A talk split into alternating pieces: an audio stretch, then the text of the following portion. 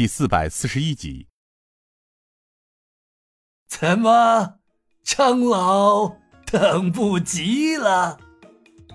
神头张怪眼一瞪：“哼，这一大早起来，你们各自都是有事做呀，练功的练功，谈事的谈事儿就老头一个人成了闲人一个。哼，哎，没人陪我玩，那小妖精更是可气，扯掉了老头一把胡子，哎，一闪就没了影了，连老头都拿他没法子。哎，我说平儿小兄弟。”若不是你传了他那几套流光盈彩的功夫，丫头怎么能逃脱老头的神手抓呀？哎，哎，平儿小兄弟，你小祖宗，你老能不能也传我几手啊？哎，要不我拜你为师行吗？哈哈哈哈哈哈！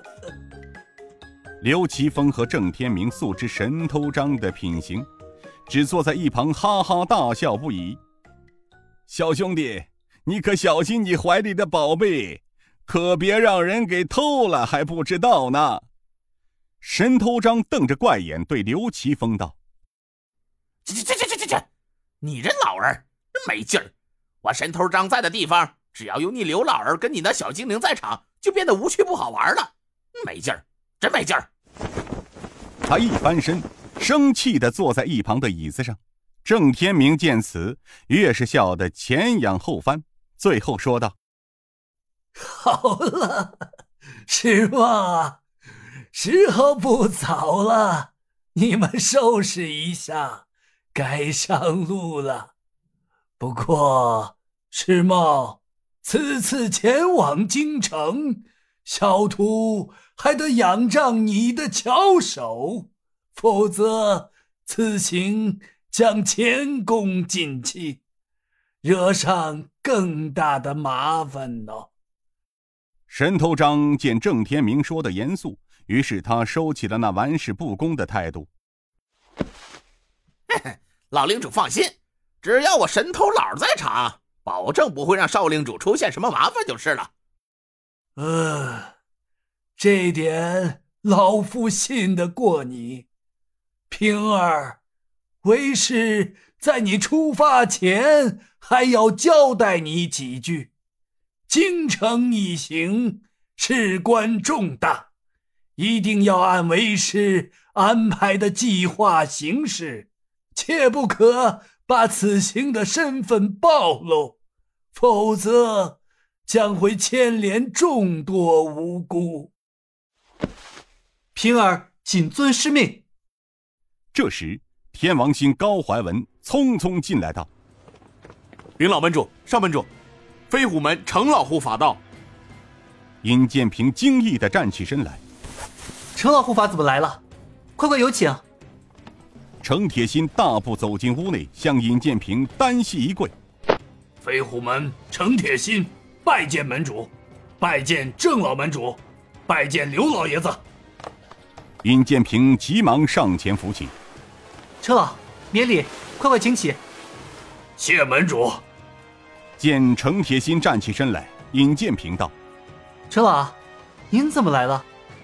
门主，自你们走后，两位副门主考虑，若是只到灾区赈灾，还倒罢了。几个月前，刘老前辈南下崖西之后，便告知京城一切情况，并说明晋王的意图。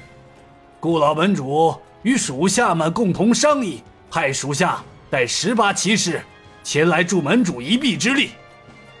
陈老，本座北上的时候不是已经说过了吗？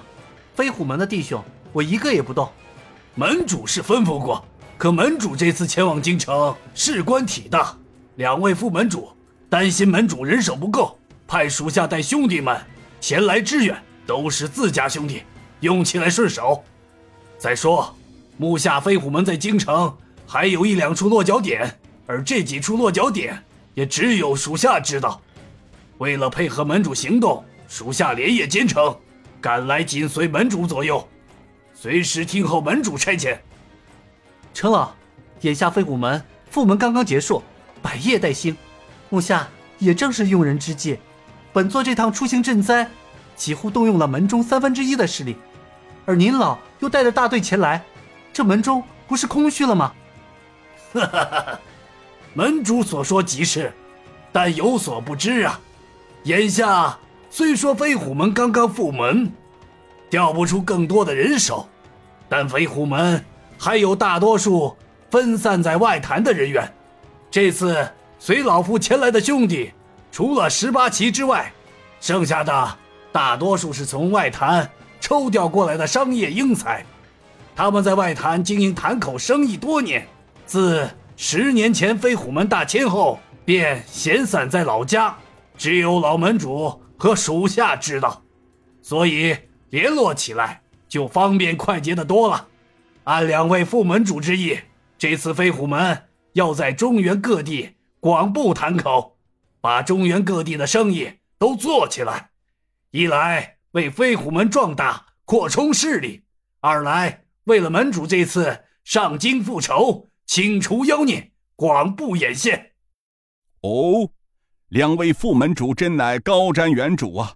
恢复昔日飞虎门雄风指日可待呀！平儿小兄弟，这次陈护法带队前来也是一件好事。他们熟悉京城的情况，又曾在京城做过生意，地头上也熟，办起事来方便。依老夫看来。这是一件一举两得的好机会呀！